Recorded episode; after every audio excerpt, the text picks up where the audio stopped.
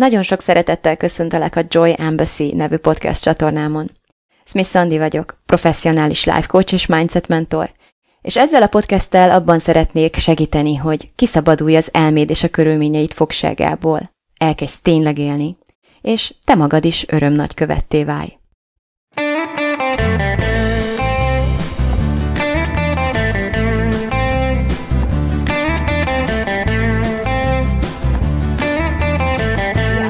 Boldog új pénteket, vagy akár melyik napot, amikor éppen hallgatod ezt a podcastet. Ma a szokásokról lesz szó. Gondoltam, hogy első körben megkérdezlek arról, hogy uh, neked milyen rossz szokásaid vannak? Melyek azok a szokásaid, amelyekkel nem vagy elégedett? Mi az, ami elsőre eszedbe jut, hogyha rossz szokásokra gondolsz? Nekem az a megfigyelésem, hogy a legtöbben a dohányzásra szoktak gondolni, vagy az alkohol jut az eszükbe, nasizás, a, az éjszakázás, és egyéb olyan dolgok, amiket, amik, amelyek leginkább a viselkedésben nyilvánulnak meg. Sokat ezek közül konkrétan káros szokásoknak is szoktunk nevezni. Picivel kevesebben gondolnak olyan szokásokra, mint a halogatás, a plegykálás, a panaszkodás, vagy akár a kiabálás a gyerekeinkkel, vagy egymással akár. És még kevesebbeknek jut az eszébe az, hogy bizonyos mentális szokásokra asszociáljanak, amikor, amikor a szokás szót hallják. Például az aggodalmaskodásra, az önbántásra, az állandó ítélkezése önmagunk felett, az önkritikára, vagy mások kritizálására, amit aztán nem mondunk ki. És egy csomó ebből fakadó és megtapasztalható kellemetlen dologra, például alacsony értékelésre. A mentális szokásokról kevesebben gondolkodunk szokásként. A köztudatban leginkább az van, hogy amikor a szokás szót elhangzik, akkor valamilyen viselkedés mintára gondoljunk. És azt gondolom, hogy ez egyrészt hiányos, némileg tév, sőt, teljes mértékben téves is, hisz a viselkedésbeli szokásainkat és az agyunk kódolja, az agyunk körzi, az agyunk rögzíti. Úgyhogy ilyen értelemben tulajdonképpen bármilyen szokást nevezhetünk mentális szokásnak is. És másrésztről egy csomó kellemetlenségünk adódik ebből, és egy csomó lehetőség rejlik abban, hogy most egy picit velem tartasz, és elkezdesz megnyílni egy másfajta gondolkodásnak. Ha megfigyelted, akkor az eddigiekben a szokásoknak tulajdonképpen három jól elkülöníthető kategóriáját említettem meg. Az egyik a cselekvésünk szintjén jelentkező és visszatérő szokásaink. A második réteg, ahol a plegykálás, panaszkodás, halogatás, kiabálás ilyenek voltak, az, az én leginkább jellembeli szokásként tudnám talán kategorizálni. Olyan, olyan viselkedés minták, amelyek akár a társas viszonyainkban, akár a mindennapjainkban újra és újra visszatérnek, és nem feltétlenül vesszük észre azt, hogy rutinszerűen, sőt, lehet, hogy nem is vagyunk egyáltalán tudatában annak, hogy, hogy, hogy csináljuk ezt. A panaszkodás egy nagyon jó példája ennek, vagy akár a plegykálás. Nem jut eszünkbe feltétlenül szokásként gondolkodni erre, holott nagyon is, nagyon is a szokások mechanizmusa működteti ezt. És a harmadik kategória a legnehezebben detektálható, az úgynevezett mentális szokások. Azokra pedig jellemzően legtöbben azt hisszük, hogy, hogy tulajdonságok, hogy jellemvonások, hogy ilyen velünk született részeink, a lényünknek a részei. Nagyon-nagyon-nagyon ritkán szokott eszünkbe jutni, megkérdőjelezni azt, hogy elképzelhető, hogy ezek mégsem, mégsem velem született, vagy nem is tudom, genetikailag kódolt részeim, hogy például türelmetlen legyek, vagy lusta legyek, vagy egyéb, egyéb jellemvonások, amiket szeretünk egymásra és magunkra aggatni, hanem ezek valójában pontosan ugyanolyan szokások, mint a körömrágás, vagy a, vagy a dohányzás, akár hogyha így tetszik. A három kategóriánál megfigyelhető, hogy az elsővel jellemzően nem azonosítjuk magunkat ilyen mértékig, nem ugyanúgy gondolkodunk erről. Nagyon kevesen nevezik magukat kiabálónak, vagy, vagy körömrágónak például. Ezzel szemben, hogyha megfigyeljük azt, hogy egy ilyen beakadt mintázatunk a halogatás, akkor már simán nevezzük magunkat halogatónak, vagy nem elég kitartónak. Tehát elkezdődik ez a saját magunk megbélyegzése. No most az első dolog, amiről szeretnék pontosan ennek kapcsán beszélni, az ennek az azonosulásnak a veszélye. Olyannyira láthatatlan ez a veszély, hogy, mint említettem, nagyon sokszor azt gondoljuk a jellemvonásainkról, hogy ezek ilyen velünk született, genetikailag kódolt dolgok, a lényünknek a részei, holott a legtöbb esetben egy tanult, belénkondicionált, túl sokszor ismételt, vagy túl sokszor hallott beidegződésről van szó, amit aztán az önazonosságunk részévé teszünk, amiről elhisszük azt, hogy ezek mi vagyunk, vagy legalábbis a lényünknek a részei.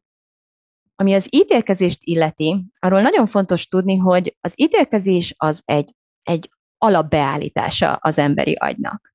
Ennek evolúciós funkciója van, nagyon fontos volt az agyunkat felruházni azzal a képességgel, hogy hogy bizonyos törvényszerűségeket vegyen észre hamar, bizonyos hasonlóságokat és különbözőségeket vegyen észre hamar, leginkább azért, hogy az életünket veszélyeztető dolgokat, jelenségeket a világban minél hamarabb és minél biztonságosabb módon be tudjuk azonosítani, és ez alapján is védjük az életünket, és ez is biztosítsa a túlélésünket. Tehát Ám bár az ítélkezésről szeretünk ítélkezően gondolkodni, ez egy nagyon vicces szintén mintázat, egy szintén egy mentális mintázat az, hogy hogy az egy dolog, hogy ítélkezünk, de amikor elkezdünk ítélkezni a felett, hogy ítélkezünk, akkor ez elkezd egy ilyen szégyen teljes dologgá válni. És és jellemzően nem szoktuk tudni átfordítani magunkban ezt a fajta kritikus hajlamot azáltal, hogy megszégyenítjük magunkat ezért, hogy a francban már megint ítélkeztünk. Egészen másfajta stratégiát kell használnunk, de az alapítélkezés, azaz konkrétan annak az elfogadása, hogy az emberi agy egyik túlélő eszköze az, hogy ítéleteket formál mindenféle dologról, amivel szembenéz. Ez igazából én azt gondolom, hogy egy elfogadni való tény, vagy körülmény, amivel, amivel érdemes megtanulnunk együttműködni. Tehát az agy az ítélkezik. De azt, hogy, hogy mennyire ítélkezik, vagy milyen mértékben, vagy milyen, milyen irányba, milyen elvek, milyen szempontok alapján, az már nagyon is a mentális szokásaink témaköréhez tartozik. Például attól, hogy mondjuk rágod a körmödet, még nem valószínű, hogy borzalmas emberi lényként kezdesz el tekinteni magadra, de hogyha más szokásaid alakulnak ki, hogyha más cselekvéseken kapott tettem magadat, méghozzá egyre inkább ismétlődés, ismétlődésszerűen, akkor, akkor nagyon könnyen elkezd ebből egy történet kialakulni arról, hogy, hogy veled valami óriási nagy probléma van, vannak olyan szokások, amelyekhez egy csomó szégyen tapad, egy csomó morális ítélkezés vagy értékítélet tapad, például lehet ez az alkohol akár, cigaretta, pornónézés, a kiabálás, gyerekekkel főleg, um, amikor azon kapjuk magunkat, hogy ezt csináljuk egyszer, aztán meg kétszer, háromszor, négyszer, ötször, akkor nagyon meg fogja határozni a, a, az, alap, az alap értékítéletünk ezekről a dolgokról, vagy úgy egyáltalán a világról, a, az erkölcsi, morális, stb. rendszerünk, hogy milyen mértékig fogjuk elítélni magunkat ezekért a, az egyszeri, vagy mivel most szokásokról beszélünk, egyre inkább ö, sorozatosan ismétlődő tevékenységekért. Na most általában nem szoktuk tudni, hogy ezek szokások.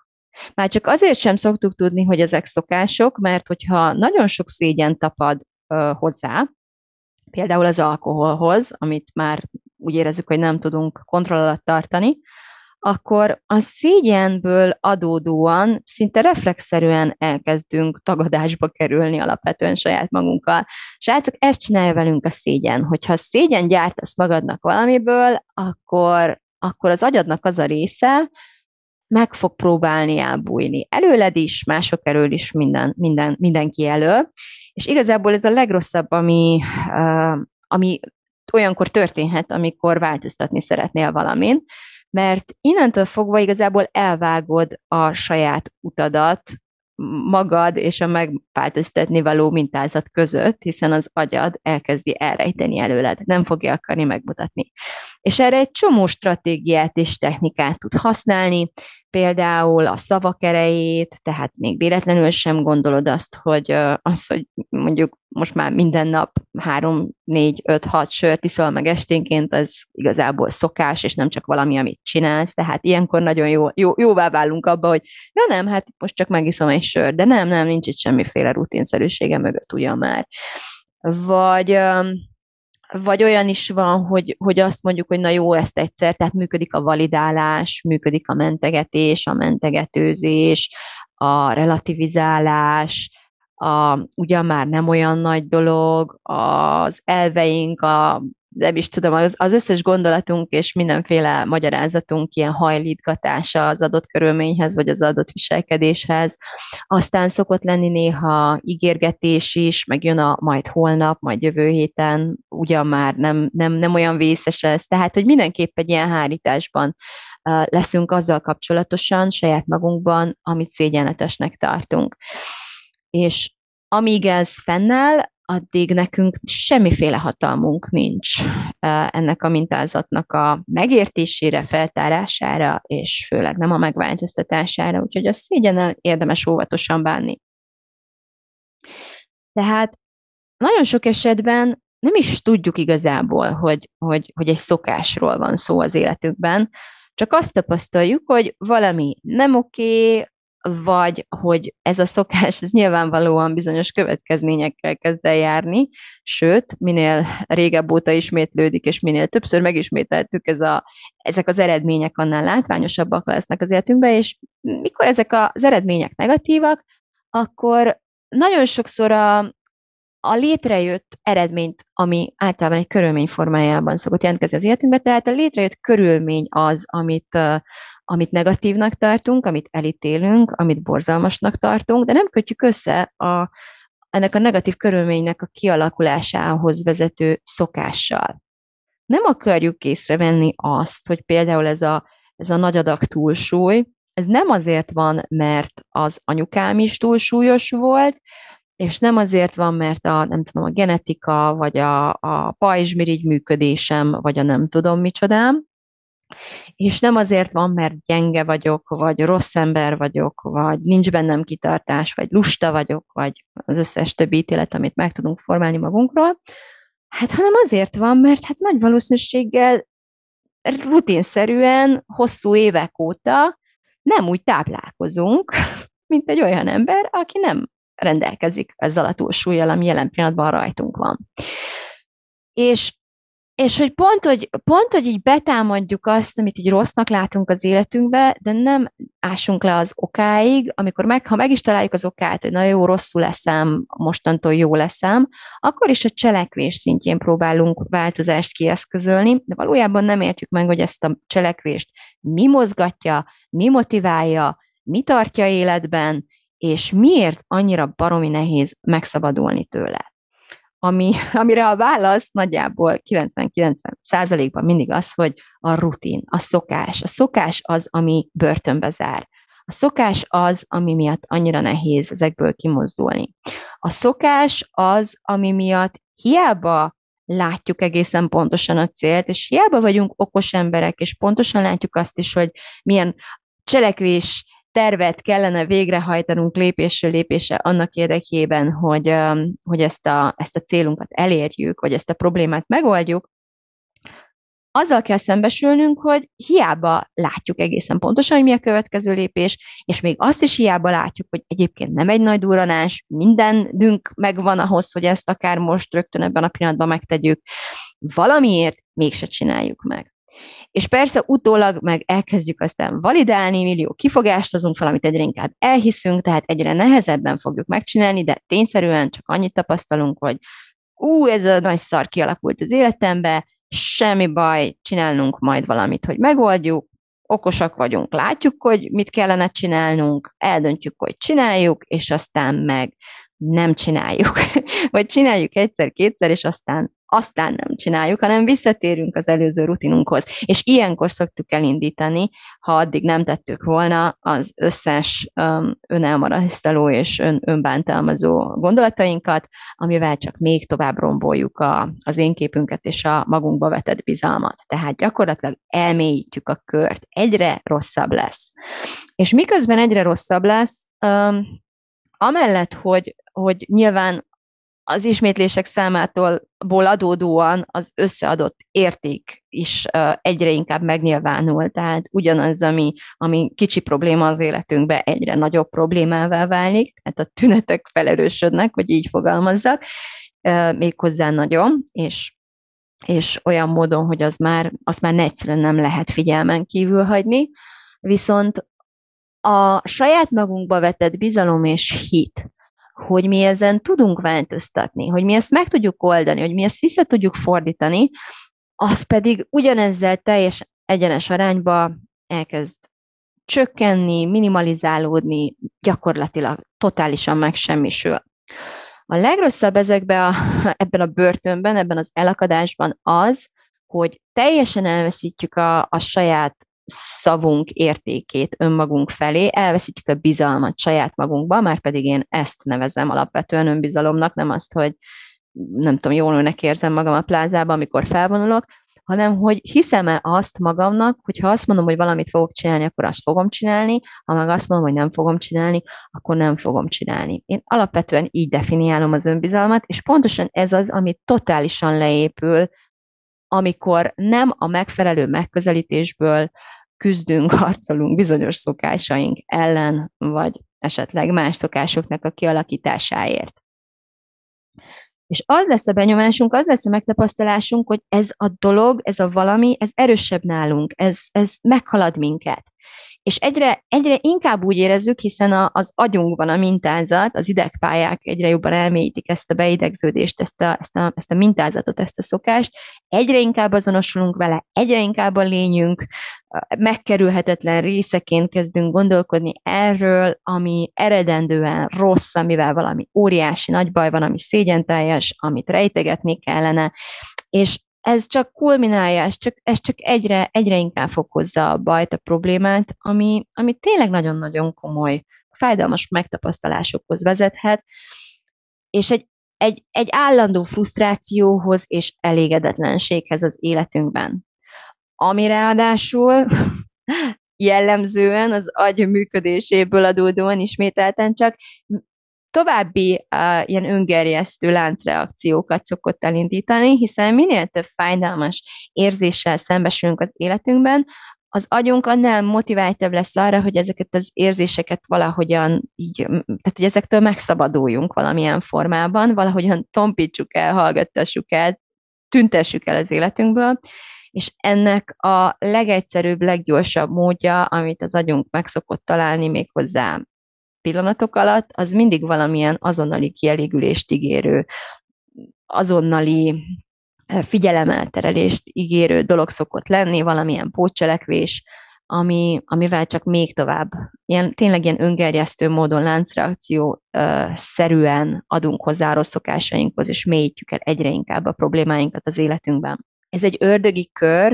aminek állandó részesévé válik az önmegvetés, az önutálat, az önbizalom teljes hiánya, tehát tényleg az, hogy, hogy egyáltalán nem bírjuk már komolyan venni saját magunkat, így már nem igazán tudunk célokat sem kitűzni, hiszen azt se hiszük el, hogy, hogy nem tudom, le fogunk feküdni este, de hát még azt, hogy, hogy valami, valami nagy dologra képesek lennénk a világban. És uh, rengeteg kudarcélmény, tehetetlenségélmény és, és kétségbeesés járja át ezt, a, ezt, a, ezt az utat.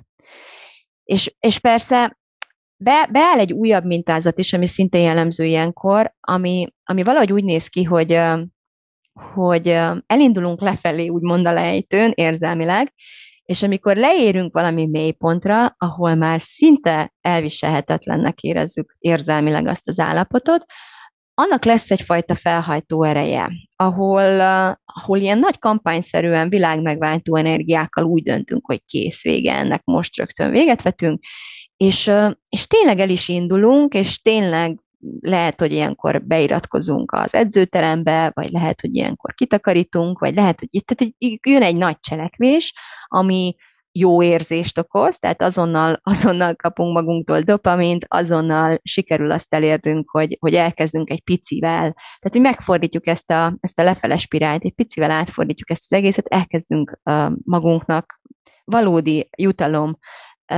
jutalompontokat adni dopamin formájában, de ezt nem tudjuk, tehát jó érzés formájában, és ezzel az lesz a gond, hogy, hogy egy adott ponton elkezdünk kifáradni, kifogy belőlünk a lendület, e, ez, a, ez az kezdeti nagy hajrá, ez a nagy lendület, ez elvisz minket valameddig. Ennek lesz egy felhajtó ereje, ennek a mélységnek. Erről beszéltem már többet valamelyik podcastemben, nem emlékszem melyikbe, úgyhogy majd, majd linkelem, hogyha, hogyha időközben végig tudom nézni a korábbi részeket, akkor tudom linkelni, hogy pontosan miről beszélek. De tényleg az történik, hogy ennek a nagy mélységnek, ennek, a, ennek az elviselhetetlenségnek van egyfajta felhajtó ereje, ami el fog vinni valameddig. Csak az a baj, hogy ez a termosztát, ez, ez ez meg fog állni azon a ponton, ahol a lendület nem visz már tovább, de ott meg már nem lesz annyira rossz, hogy, hogy, hogy tovább ebből merítsünk motivációt. És akkor ilyenkor újra beadjuk a derekunkat. És ilyenkor ezt nevezzük visszaesésnek. Tehát vissza, visszaesünk, legyen ez tényleg kábítószerről szó, vagy, vagy akármilyen egyéb szokásról, amit éppen megpróbáltunk szüntetni, mert már, már, már elviselhetetlenné vált, vagy a szokás, vagy annak az eredménye az életünkben. És amikor már nem annyira rossz, mert már elkezdtünk változtatni, és minden szépen kialakulni, akkor, akkor, akkor elkezdünk visszaesni. És egy-egy ilyen visszaesés, hát ki hogy reagál az elsőre? Van, aki azonnal azt mondja, hogy na jó, akkor most már mindegy, hagyjuk a francba az egészet, jó nagy hülyeség volt, mit is gondoltam magamról, tehát áh, akkor meg már minek. Ez szerintem, aki valaha próbált már próbálta már a testmozgást az életmódjának mindennapos részévé tenni, az lehet, hogy megtapasztalta, hogy, hogy, hogy minden jól megy, amíg egyet ki nem hagyunk, de ha már egyet kihagyunk, akkor még mondjuk másnap alatt meggyőzzük magunkat, hogy ez sem olyan nagy para, de a harmadiknál azt mondjuk, hogy át, tök mindegy, akkor majd, akkor majd újra kezdjük az egészet. Ilyenkor tehát feladjuk, egy óriási kudarcot élünk át, akár, akár beismerjük, akár nem, ha nem ismerjük be, az valószínűleg a szégyen miatt van, ha beismerjük, akkor leginkább még inkább elindítunk, legtöbbször még inkább elindítunk egy ilyen, egy ilyen önelmarasztaló történetet, amivel mélyítjük a bajt, és ráadásul nyilván attól is függ, hogy éppen milyen rossz szokásunkról próbáltunk leszokni, de sajnos a szokásoknak a, a függőség jellegéből adódóan van egy olyan rossz tulajdonsága, hogy amikor nem csináljuk, akkor elkezdünk elvonási tüneteket tapasztalni, és amikor újra mégis bedőlünk ennek az adott dolognak, akkor még több örömöt okoz legalábbis az első alkalommal, mint uh, amit addig okozott, amíg nem tartottunk nagyobb szünetet ebben és ez az agy számára még inkább elmélyíti természetesen a függőséget. Tehát ilyen totális ördögi körbe tudunk ilyenkor belegabajodni. Úgyhogy most beszéljünk egy picit arról, hogy mi a prász lehet ezzel az egésszel kezdeni, ha már, ha már mindenki valamilyen formában, valamilyen tevékenységben magára tudott ismerni mind abból, amit elmondtam eddig. Hát az első, amit javasolnék, és felírtam a jegyzeteimbe, az az, hogy ne azonosulj a szokásaiddal. Tanulj meg nem azonosulni a szokásaiddal, jó? Tehát ahogy nem hívod magadat körömrágónak, úgy óvakodj mostantól attól, hogy, hogy lustának, vagy türelmetlennek bélyegezd magad, vagy idegbajosnak, vagy nem tudom, akármicsoda másnak is, amire, amire hajlamos vagy. A második az, hogy a, a, a kicsit továbbvíve ezt az előzőt, hogy tényleg a tulajdonságaidat is értékeld át. Esetleg ülj le és írj össze egy listát azokról a tulajdonságokról, amikről eddig azt gondoltad, hogy a, hogy a lényednek a részeit képezik, és nézd meg, hogy hogyan tudnál ezekről mostantól inkább mentális szokásokként gondolkodni. És hogy mi változik akkor, hogyha már nem, nem halogatónak, vagy gyávának tartod magad, hanem annak a személynek, aki eddig még nem gyakorolt bátorságot. Tehát igazából a logika itt az, hogy a szokás vagy a tulajdonság az nem valami olyan dolog, amit te vagy, hanem valami olyan dolog, amit te csinálsz, vagy nem csinálsz. Csináltál sokat a múltban eddig, vagy még nem csináltál sokat a múltban eddig. Amikor elkezded ezt a gondolkodás és beszédmódot alkalmazni, akkor egyre inkább azt fogod érezni, hogy, hogy, hogy elkezd, elkezded azt érezni, hogy hatalmad van e fölött. Egy tulajdonságról nem jutna az eszünkbe, főleg, hogyha azt hiszük, hogy a lényünk része, hogy ja, hát nem akarok többet lusta lenni, akkor megváltoztatom. Mert azt, azt hiszem ilyenkor, hogy, hogy az nem én lennék. Azt hiszem ilyenkor, hogy a lényemről kellene lemondanom, a lényemet kellene megtagadnom. De hogyha rájövök arra, hogy a lustaságom az tulajdonképpen csak egy bég, amit bizonyos viselkedések, ismétlésekor raktam magamra, és azt cselekvést én meg tudom változtatni, ki tudok ebből mozdulni, tudok új cselekvéseket ö, választani akármelyik pillanatban, akkor azonnal erőt fogsz érezni ott, ahol korábban tehetetlenség volt. A harmadik, amit javasolnék, az az, hogy tanulmányozd a szokásokat tudományos szempontból. Rengeteg nagyon hasznos leírás van erről az interneten, nyilván a neurobiológiát, az, agy, az agykutatás eredményeit felhasználva, de nagyon-nagyon egyszerű nyelvezettel nagyon sokan elmagyarázzák, hogy milyen mechanizmusok, milyen, milyen alapelvek működtetik egy szokásnak a kialakulását, és minél inkább rájössz arra, hogy, hogy hogy egy szokás az alapvetően az agyadnak a teljesen természetes és normális viselkedésének az egyik megnyilvánulása.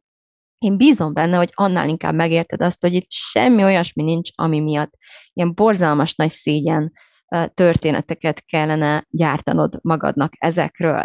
A legrosszabb, amit tehetsz, az az, hogy elítéled és utálod magad azért, mert emberi agyad van, ami az emberi agyakra jellemző módon normálisan és természetesen működik a tudomány segíteni fog ebben.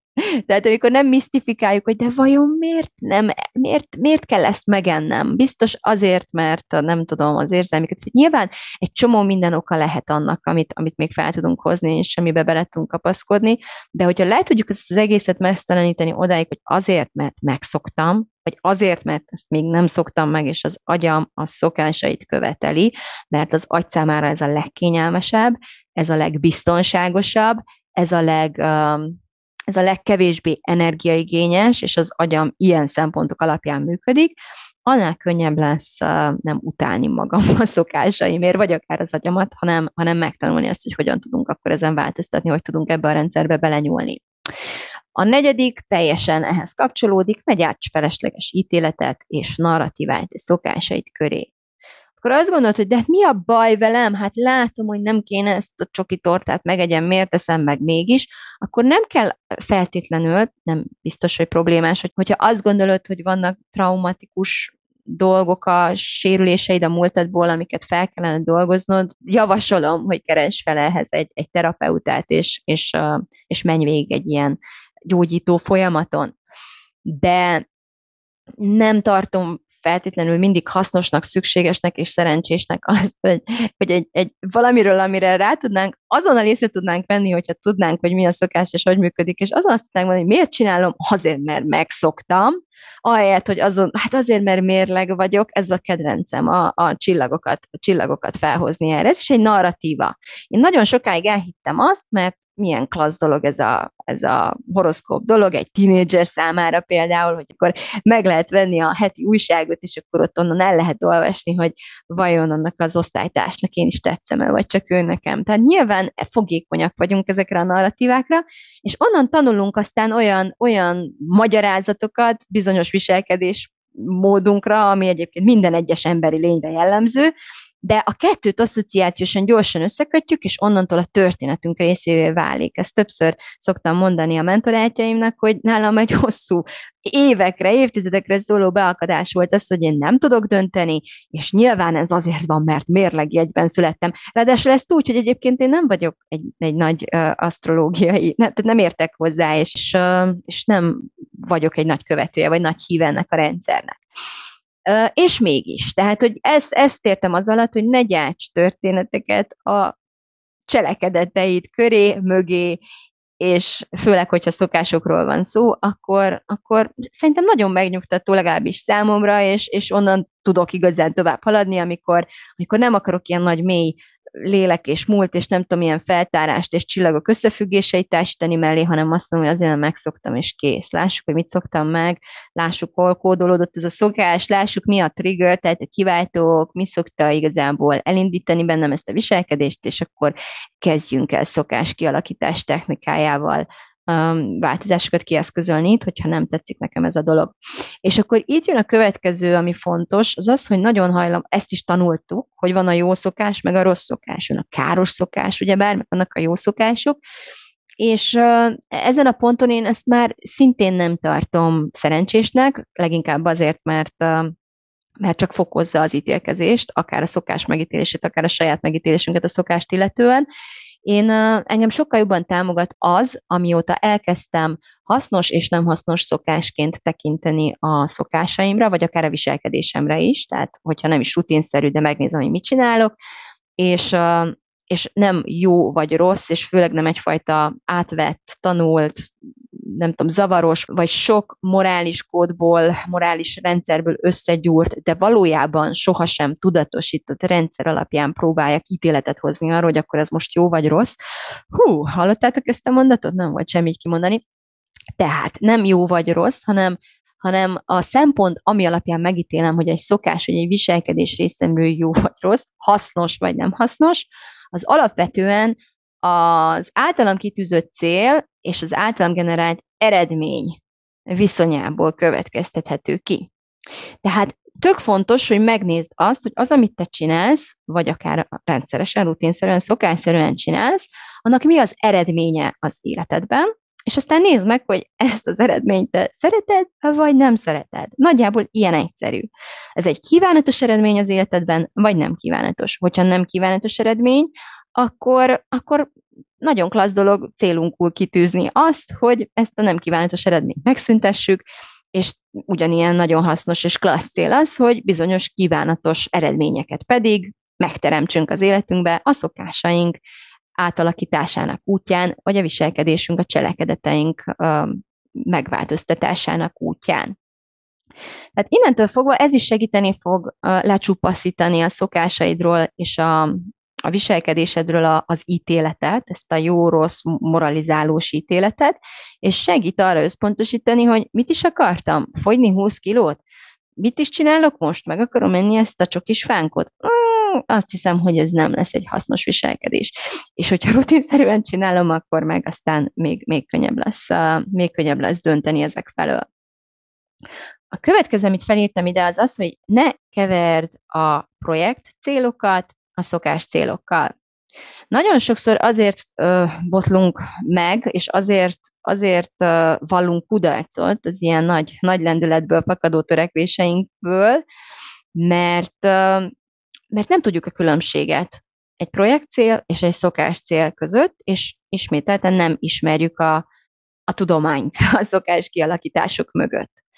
Ezt tapasztalhatjuk igazából az, az újévi fogadalmak és a nagy újévi hajrá és lendület mögött is, ami nagyon szépen és viszonylag gyorsan ilyen, ilyen le, leszálló ágba kerül, hogy, hogy azonnal akarunk, mindent akarunk, nagyot akarunk, sokat akarunk, van is, érezzük is mögé a, a löketet, a lendületet, a motivációt, és bennünk van ez a na, most rögtön megváltjuk a világot energia, csak hogy szokásokat így nem lehet kialakítani. Ezt leginkább a sprinthez és a maratonhoz tudnám, tehát a kettő közötti különbséghez tudnám uh, viszonyítani, nem úgy, ugyanúgy kell lefutni a kettőt. ez, a, ez az igazság, ez a tudomány mögötte. Az egyikhez egy egyszeri és nagyon nagy erőfeszítés szükséges, másikhoz meg egy, egy folyamatosan, fokozatosan fenntartott, de sokkal kisebb erőfeszítés, már-már jelentéktelennek tűnő erőfeszítés szükséges, és a sok kicsinek az összeadódásából lesz a szokásaink esetén eredmény, még nem a projekteknél, az egyszeri nagy energia befektetésből lesz viszonylag gyorsan eredmény. Úgyhogy fontos tudni a kettő közötti különbséget, és fontos megtanulni azt, hogy hogyan kell egyikhez vagy a másikhoz hozzáállni ahhoz, hogy sikereket érhessünk el.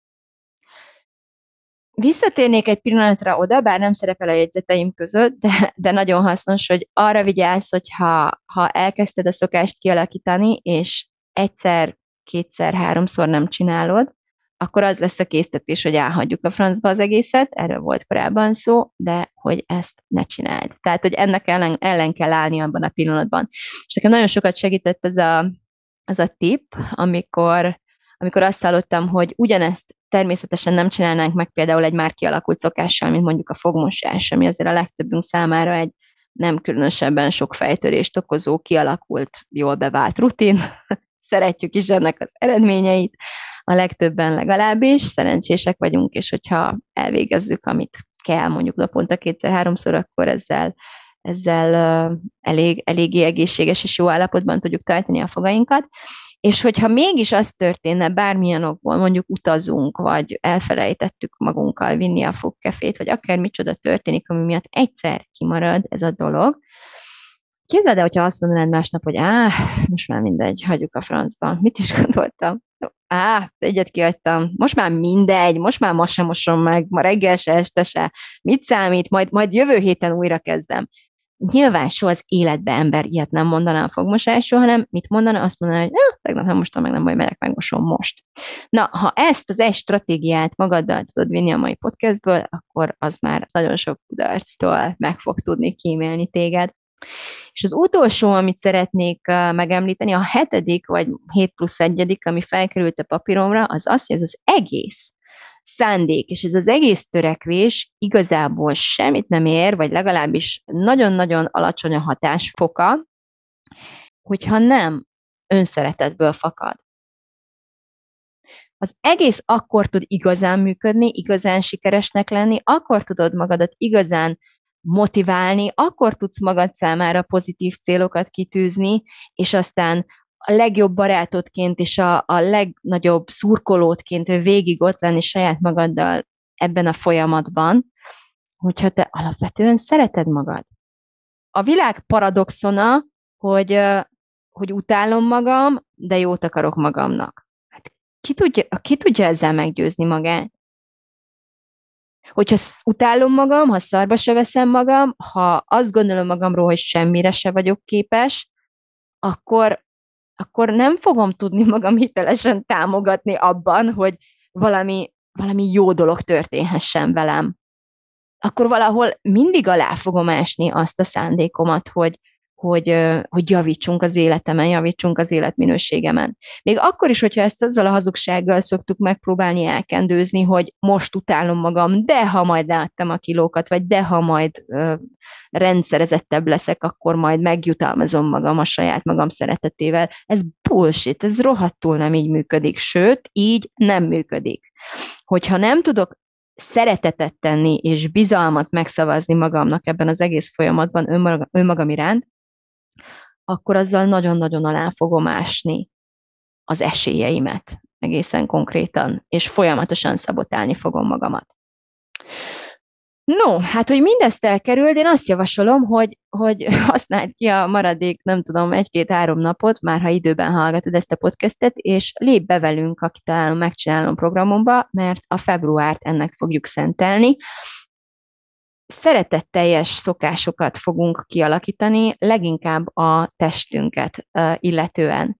Az a célom ezzel a programmal, ezzel a februári hónappal, hogy a hónap végére azzá az emberré váljak újra, aki imádja azt az érzést, hogy, hogy a testében van.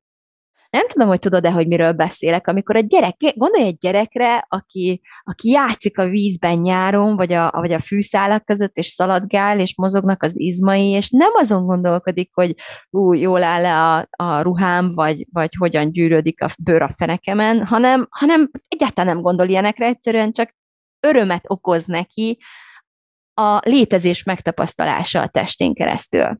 Egészen konkrétan ez a februári program, program alatt célom, ez a, ez a mondat, szerintem ez szépen kikristályosítja, és hogyha te is keresed ezt az érzést, és uh, sikerült meggyőzelek téged arról, hogy a szokásainkon való munkán keresztül vezet az út uh, ennek az érzésnek a kialakításában, akkor én nagyon sok szeretettel várlak a Kitalálom Megcsinálom programomban. Egyébként, ha az történne, hogy lecsúsztál volna, mert túl későn hallgatod meg azt a programot, akkor azért mellé tenném, hogy a Kitalálom Megcsinálomról nem lehet ezzel lecsúszni, mert minden hónapban újabb, újabb témával állok elő ugyan, de az előző témákhoz is hozzáfér az, aki belép.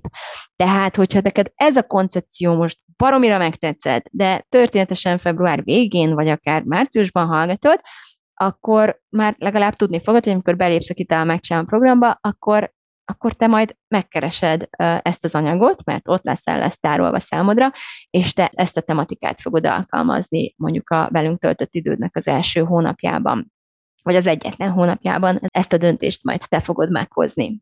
Úgyhogy nem lehet igazán lemaradni róla, de mégis, mint közösség, vagy mint, mint, mint újdonság, ez most történik, valós időben, tehát én, én, is, én is ezt a programot fogom követni, és ott leszek mindenkinek a támogatására, aki szintén velünk tart. Én azt vettem észre, ez még egy utolsó gondolat, ami érdekes lehet, magamon is, másokon is, hogy vannak emberek, akiknek a, a projekt célok szoktak jobban menni, például én, jelen, bevallom, és vannak emberek, akiknek a szokás célok szoktak jól menni, vagy nem is, igazából nem is a célok, de mégis a szokásaikban sikerült uh, rendszert vinni, a szokásaik támogatóak, a szokásaik uh, a szokásaik egyszerűen jól működnek, és egy jól, jól működtetett életet sikerül általuk fenntartani.